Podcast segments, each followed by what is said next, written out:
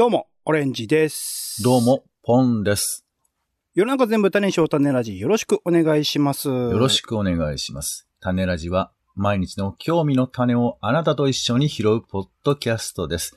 お相手は東京の街をふらふらマイペースに散歩するお天気散歩人のポンと、映画、演劇、音楽、アート、何でも大好き、カルチャー中毒者のオレンジです。早速ではありますが、クイズです。えー、今からあの映画のチラシの文章を読みますんで、何の映画か当ててください。何ですか、その、いきますよ。めちゃくちゃ広いっすよ。映画って多いっすよ、ねえーだい大体わかる。わかってくるから。えーあ、ほんまですか？えー参上、復讐を胸に暴れまくる。分かってきたかな、そうですね、分かっちゃいましたけど。はいえーファンからの制作費、カンパ、アイアンスカイ超えの約3億円。なんだこれは。ちょっとわかんない。スイス初のエクスプロイテーション映画爆誕。エクスプロイテーション。ほうほうほう。えー素晴らしい下品さが盛りだくさん。野心的でエネルギーに溢れた作品。あー、これ結構分かってきたかなん？全部同じ作品なんですか？もちろん。そりゃそうでしょ。クイズなんですから。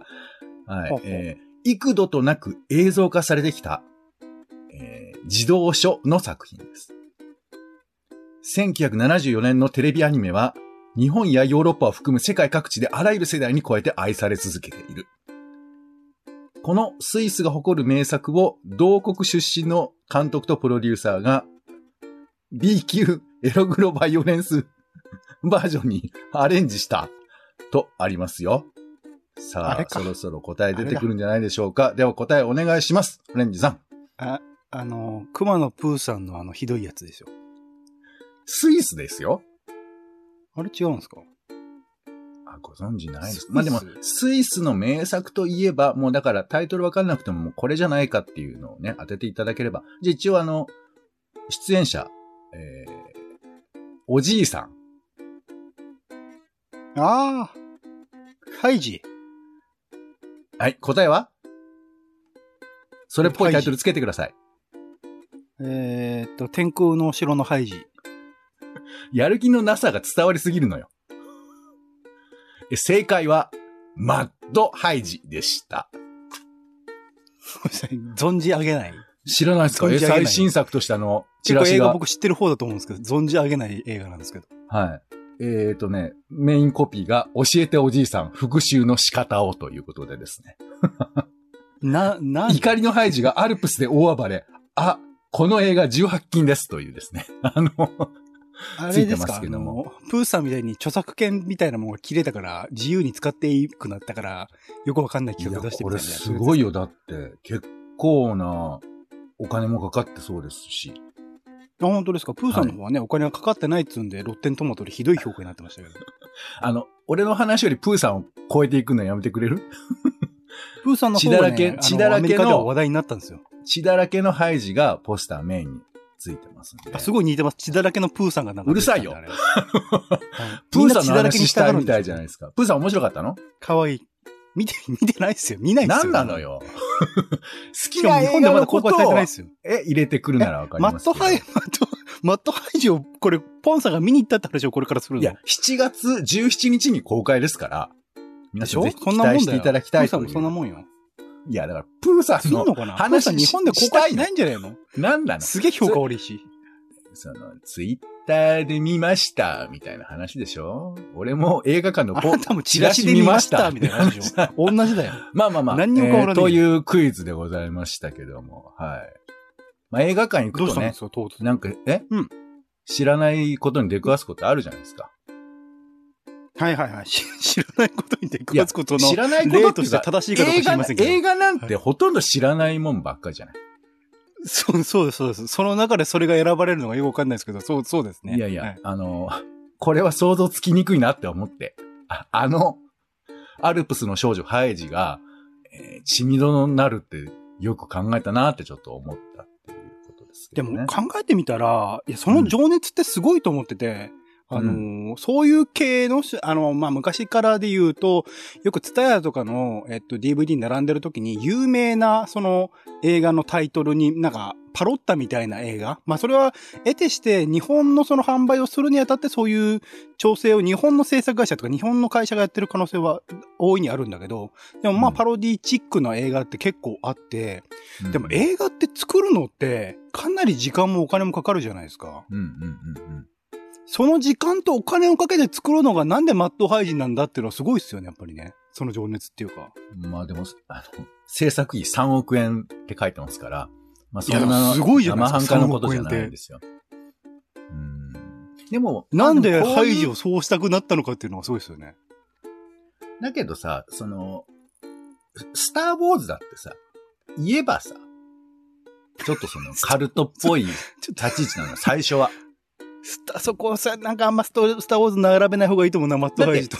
最終的に結果として、流行ったから、なんか勝ち組みたいになってるけど、よく見てごらんよ。もういろんなものを廃材とか使ってさ、作ってる映画なわけよ。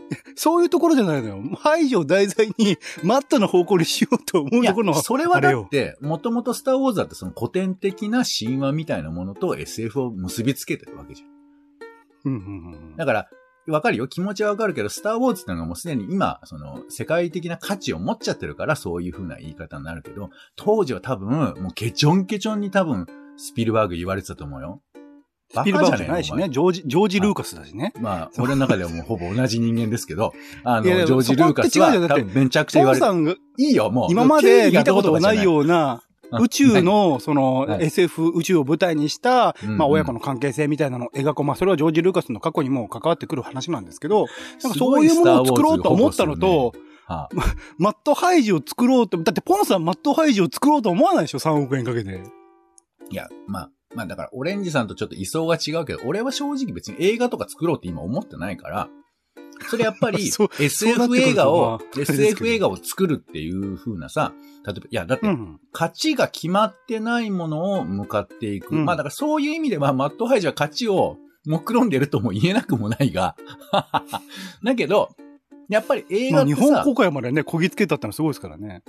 うんそうだよね。その、なんていうの、個人の情熱をどう形にするかっていうことから。だからまあ、オレンジさんは割と映画が好きだからそういう価値観割と持てると思うけど、うん。映画なんて何のためにやってんのっていう人も結構多いと思うし、だって、まあ、なんとそうなっか委員会てくるととかさ、確かにハイジもスターウォーズも変わらないみたいなのわかるけど、でも、言うて、でも、ポンさんわかるでしょ？マットハイジとスターウォーズにな、なる前のその、そういうものの違いみたいなのは。うん、いや、まあ、いや、あのうんその、あの、論、お気持ちはわかりますけど、俺は多分結構似てると思うよ。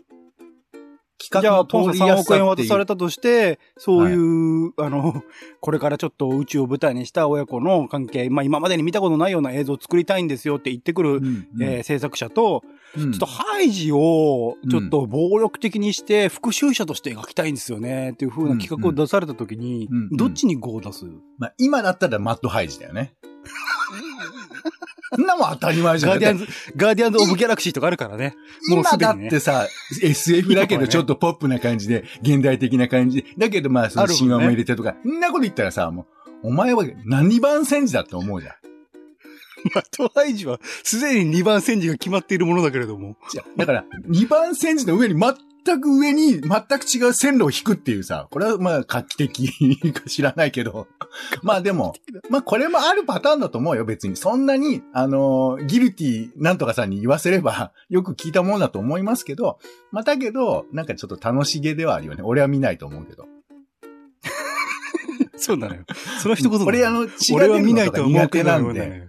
そうなのよ。血が出る映画はね、そう、ちょっと映画ついてて言えば、昨日、まさに昨日あの、EO って映画見に行ったんですよ。ああ、はいはいはいはいはい。EO っていうのは、いや、これも、俺も、だからこういうのも別に同じだと思うよ、これ。まあ、監督は、なんか有名な人なんでしょ？俺はよく知らないけど。俺もよく知らなかったです。80歳を超えてるような名監督らしくて。で、ポーランドの一応映画なのかな、で、はい主役はロバですよ、ロバ。うん。うんロバが、まあ、ヨーロッパをフラフラするっていう映画よ。本当に見てて。うん、うん、うん。これで、さ、5を出せる？あの、お兄さんすいません。あの、今度映画撮りたいんですけども、あの、ロバが出てきまして、であの、ロバが、あの、うん。ふらふらするんですよ。あ、それ何？物語どうなのあの、まあ、物語は、まあ、合ってないような感じっていうんですかね。あの、画面がちょっとチラチラしてる感じです。チラチラ金出す？ああの、赤い、赤かったり、あの、暗かったりする感じですね。なんで？なんで、理由を聞きます？あ、そういう野暮な客は呼びませんから大丈夫です。あ、ごめん、ごめん、ごめん、ごめん。か帰ってくれるごめんね。ちょっと時間、忙しいな、こっち。っていう映画だって言ったら怒られると思うけど、いや、でもそれがだから誰かってことですよね。誰が出すかですよね、それはね。でも、すごい、あの、何？映画って本当に豊かだなと思ったけど、こんな映画もあるんだと思って、久々に。ああ、久々にですか。そうだ、いろいろ見その前の日に、あのーブラックパンサー、ワカンダフォーエバーを見たばっかりだったから、本当に映画っていろいろあるなと思って。劇場じゃないですもんね。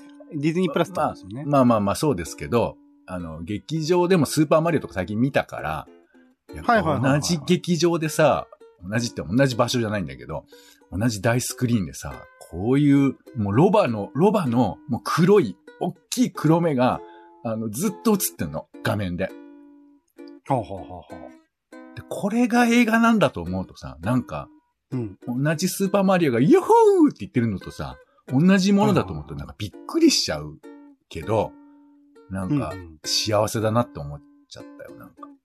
そうですね。いろんなもの、いろんなパターン、いろんな、そういうこと世界のね。あれ、え、EO はどこの国でしたっけ？ポーランド。ポーランドか。そうそうさっきスイスの話も出ましたけど、いろんな国のね、あの、そういう当たり前としてなっている風習とか文化みたいなものもそういう映画の中で描かれたりするから、そういうのはいいっすよね、やっぱり見に行くのでね。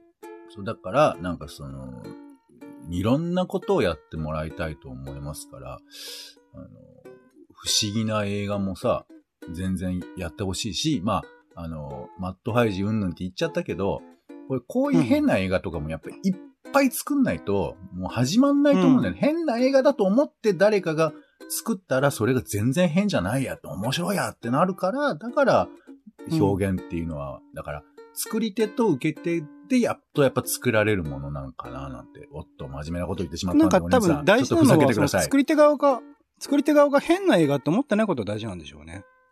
もう自分が作りたいものはこれ、僕はこの EO っていうロバの話を作りたいんだっていうふうな思ったものを作ってるっていうのは結構大事な気がしていて、だからマットハイジについて言えば、本当にって聞きたくなりなんでました、ね。マットハイジの3回ぐらい。本当にって。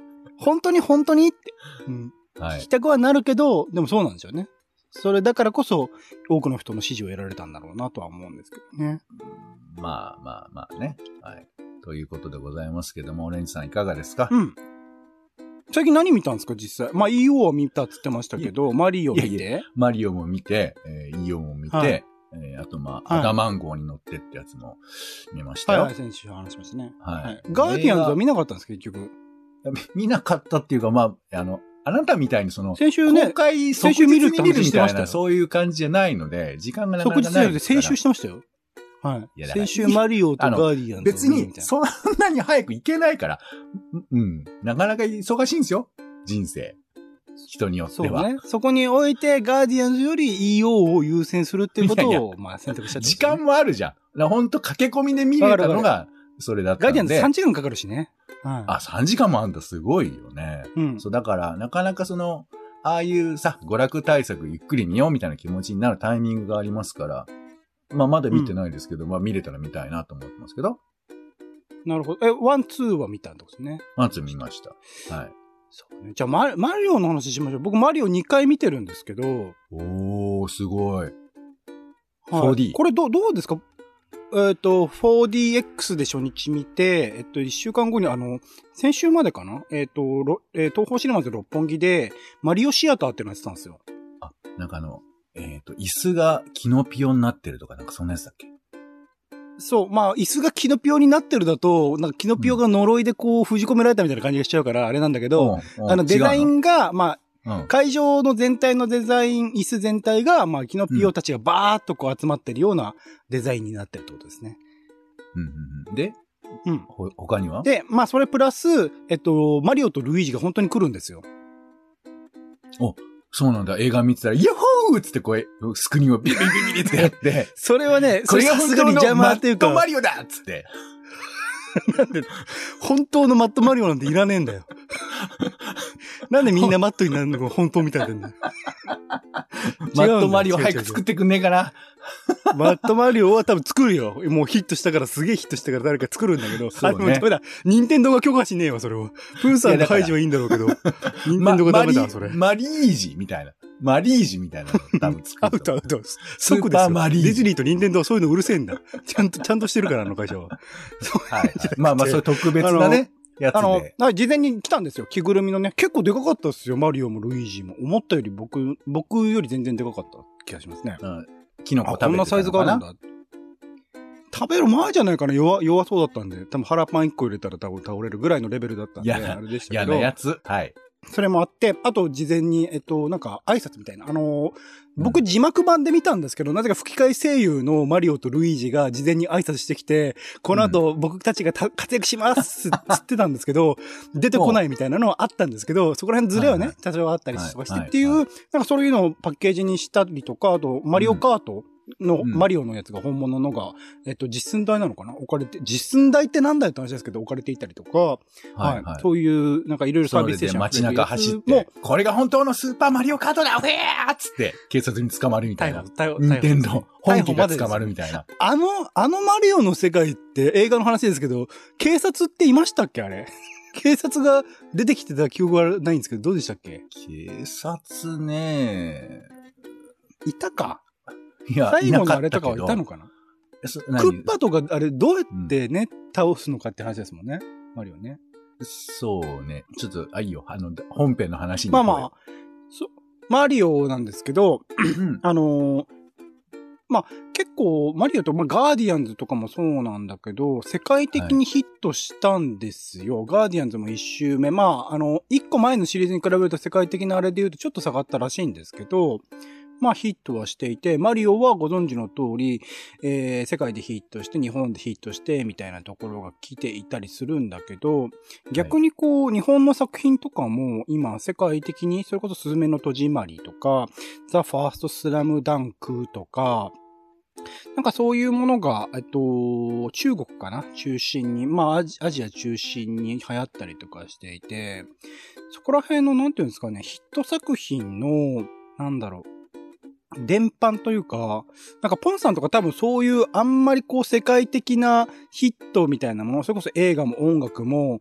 こう他の媒体カルチャーとかもあんまりこう、えー親しんで見てないとか距離を取って見てる感じあるじゃないですか。うん。まあ、あんまり、そそこら辺の辺知らないからね、そういう感じのことね。そうですよね。でもかつては多分、世界でヒットしたもの、それこそタイタニックとかも有名でしたし、他の作品とかも世界でヒットしたものみたいなものの接点はあったはずで、そこら辺って、なんだろう、どこら辺でそういう世界的なヒットを追うのをやめたというか、見なくなったかってことありますか？ああ、あの、ガガーディアン・オブ・ギャラクシーのはい。件で言えば、私、あの、子供の頃に、ハワード・ザ・ダックっていう映画見てるんですよ。ハワード・ザ・ダック？あ、知らないか。え、ガーディアン・ギャラクシーで、あの、アヒルが出てくるシーンありますよね。あの、えっ、と、コレクターズの家にいる、ちょっとあの、車に構えたようなかっこいい。そうそうそう。コレクターズじゃねえか、コレクターか。はうんあいつハワード、ハワード・ザ・ダックだと思うんです、私。ほうほうほうほうほうほう。で、あいつは、まあ、よく喋るアヒルで、えーうんわ私の記憶が確かならば、えー、所ジョージだったんですよ。あ、吹き替えが。吹き替えっていうか、まあ、所ジョージだったの。声はね。ところジョージだったのか。あ、もうほぼ所ジョージだったのよ。そうそうそう。あほぼ？どっちどっち？本人？いや、ほぼ。性格というか。はあ、性格そうところジョージ。なるほどね。いや、だから、あの、まあ、それはだから確かスピルバーグなんですよ。ハワード・ザ・ダック？ダック。で、へえ。だ当時、もうスピルバーグがもうものすごかった時代だから、監督してるのも、総監督とかしてるのとかももう全部売れてて、で、それを僕見に行ってるわけ。うん、何年ぐらいだ別に僕、ハワード・ザ・ダックのことを知ってて見たわけじゃないだろうから、でもその、はいはいはいそういうブームみたいなものとかで行ったんだろうし、なんだろう、あの、あの、ヤング・シャーロックっての見たよ、俺は。前シャーロック・知らないよねホームズの若い時？ヤング・シャーロック・ピラミッドの謎っていう作品がありまして。え、これも、シャーロック・ホームズはピラミッドの謎まで解くんだ？謎、あの、えっとね、えーロンドンの地下に巨大なピラミッドがあるのよ。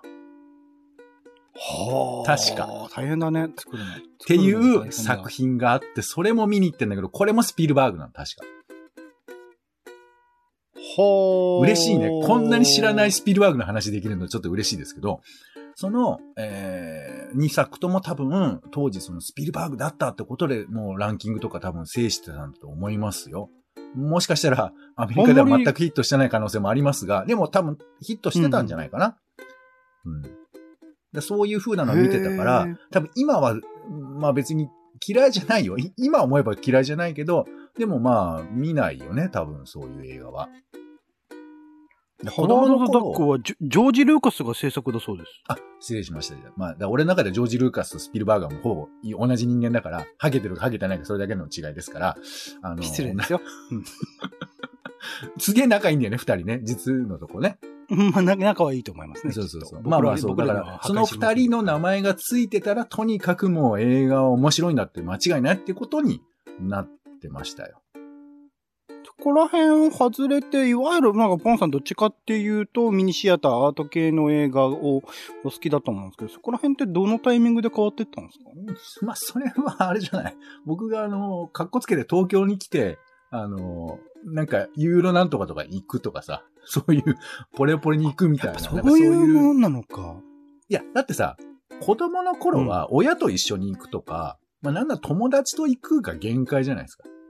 お金もかかるし。まあそうですね。うん。一人でも難しいですもんね。あのなんか遊園地に行くのに近いわけですよ。うん、うん、うん。ですけど、大人になると自分の好きなの見れるから、で、まあたまたま俺は好きなの見れるんだったら別に人が見てるやつ見なくてもいいんじゃないのって思ったから、っていうことぐらい。ああ。そ、その心理ってそう前から結構ありましたけど、ば僕も少なからずそういうところはあって、なるべく人が見てない方がいいんじゃないかなみたいなのあるんですけど、それってどういうことなんですかね？人が見てない方がいいっていうのは。なんだろうね。まあだからちょっとやっぱ分析するならば自分中心だったってことだよね。あの、うん、うん。なんかうう単に面白い、やははって笑うって人となんか喋るとかよりも、なんか、私、あの、そういう邦画とか好きなんですみたいなこと言い言いたかったわけじゃないけど、結果としてはそういう感じになってたかもしんないよね。もう、一時テアトル新宿にしか行ってなかったもんね。えー邦画ですよね、基本的にね。そうそう手を取りに行った時北の映画とかばっか見てたよ。はいはいはいはあとあの、い。名作、はいはいはい昔の名作映画とか特集でやってるのを見に行ったとか、なんかそんなのばっかだったから、まあ、うんうんうん。そうね。なんか、でも、もともと私、あの、古典思考があるから、はいはいはい。新しいものに何かあるんじゃなくて、もう古典に全部あるんじゃないかって思ってる節もあるんで、なんか、そういう古いものとかうん、あと、日本のドメスティックなものを見た方が、なんか、リア、自分との距離としては面白いのかなってのもあったし、市川淳は確かに当時面白かったですよ。私の中では。うん。えっ、と、現役バリバリで活躍された時の市川淳監督。市川紺は市川さすがに現役バリバリの時知らないですもんね。市川紺、そうね、元気バリバリどこを示すかわかんないけど、金田一耕助とかはまあ、当時は見れてないもんね。ああ、なるほど、なるほど、なるほど。うん。そうだな。僕とかはそれで言うと、やっぱり冒頭にポンさんが言ってたみたいな、なんか本当いろんな映画が見たい、いろんなパターン、いろんな国、いろんな規模感で作られてるものが見たい。とにかく、なんて言うんだろう、ある種の、こう、網羅思考というか、なんか、一通りこう見られるものは見ておきたいみたいなものがあったりするんですよ。もちろんそれが、あの、どう考えても興味を持てないというか、あまり自分のこう楽しさにつながらないだろうな、みたいなものはそこで排除してしまうんだけれども、全然知らない国の映画で、えっと、見られるならとりあえず見ておこうみたいなところがあったりとかして、それには、なんか、古典とかやると、キリがないっつうか、もう本当になんか人生とか仕事の時間とか全部こう棒に振る覚悟でないとできないな、みたいなところがあって、諦めもあって、結局、うーなんだろうな、今やってる新作みたいなものを網羅的に見ていくみたいなところを続けていたりするんで、そういうので言うと、やっぱ、なんだろう、ミニシアターだろうが、シネコンだろうが、全然関係なく、バーっと全部見に行くみたいなところがあるんですけど、そうでもない人もいますよねっていう。なんか、まあ、どうやってはい、し、絞れるんだろうみたいなのあるんですよね。いや、だからさ、その、オレンジさんは全部見たいっていう人だと思うけど、あの、うん私も多分そうだと思うけど、この映画は見ないっていうのもあるのよ。えー、はははははは。うんつまり、プラスだけで考えるんじゃなくて、例えばホラー映画は見ないとか、ロあーートムービーはいみたいなのは見ないとか、例えば SF 系はちょっとダメとか、いうふうに、やっぱり襟好みと言えばそうだけど、なんかこう自分の中でこれは見ないなとか、いうのが多分あるんだと思ってて、うん。そう。で、そういう中に、まあ、ちょっと古いけど、ハリウッド系見ないっていう、そういう世代というか時代みたいなのはあるにはあったんですよ。それ多分マイナーだけどね。それ見ないっていうのは、だから自分の思考性というか自分の好みとしてそれは合わないだろうなって思ってるってことですよね。いやいや、そんなんじゃないよ。もう見ないって決めてるだけ。僕はとにかくハリウッドは絶対見ないってずっと一時思ってたもんね。それは無条件に特にロジックがなく、そう決めているってことなんですか？そう。ジャニーズ見ないって決めてるのと同じ。金かけて、そんなバカバカボンボン地球爆破させてみたいな、そんなでもしょうもないすごい好きな監督とか、好きな、すごい好きな俳優さんとか、すごい気になるテーマとか被さってきたらどうするんですか？いや、それでもそんなことはないから。いや、そんなことないでしょ。そう。そんなことはないの。そんなことはないの。起きた週一は全然ラブコメ撮ると思いますよ、これだから、起きた集中は見るよ。ハリウッド映画は見ないって言ってる。ジャニーズと、そっかそっか。そうそう。いやハ、リウッドだから映画。もし起きた集中マリオもハハリウッドでしょ、あれ。リいや、だから、いろいろ経て今ここの私年になって、やっとマリオが素直に映画館に見れるようになってるわけよ。だって俺、もう、ジブリ映画ですらちょっとすごい頭の中で理屈つけて見に行ってたもん。ここれはあくまで市場調査だ。見に行かなくちゃいけない。なるほどしょうがない。アメリアメアニメの、時代なのかな？そうそれいうのあるのかもしれないですね。まあ、だから、あの全員そうだとは言わないけど、ある種ちょっと、く、屈折したおオタクにもなれきれなかったそういう人たちが、うんそういうゾーンにいたっていう一定のボリューム感はあったとは思うよ。ハリウッドは見ないっていう人もいたと思うけど、まあ基本は少数派だと思うが、ただ、逆に言うと日本映画見ない。えなんであんな暗いの見るの？っていうのは全然あったと思いますよ。そっちの方が多いというか。うんん。だから、そういう見に行くというよりか、ほとんどの人はさ、映画なんか何本も行けないわけだから、それはちょっと見ないなって、見ない方、消去法をなんか決めてらしたことは、消去消去法で決めてた人は多かったんじゃないかなと思いますけどね。俺もやっぱホホラーとかとあんま得意じゃないんで、ん避けてるけど結局なんかね、多くなっちゃうっていうなかなか辛いところではありますが、まあ頑張っていきましょうかね。はい。というところでございます。はい。はいありがとうございます。種け、種ラジはツイキャスでライブ配信しているほか、Spotify や Apple Podcast などで週2回配信中です。お好きなサービスでの登録やフォローをお願いします。更新情報は Twitter でお知らせしています。また、番組の感想やあなたが気になっている種の話もお待ちしております。公式サイト、種ラジ .com のお便りフォームからお送りください。Twitter でハッシュタグ種ラジ、ハッシュタグカタカナで種ラジで投稿いただくのも大歓迎です。ということで、お時間です。お相手はカルチャー中読者のオレンジと、世界の大きくがちょっと見たいですね。えーお天気さんポリのポンでした。種ラジ、また。また。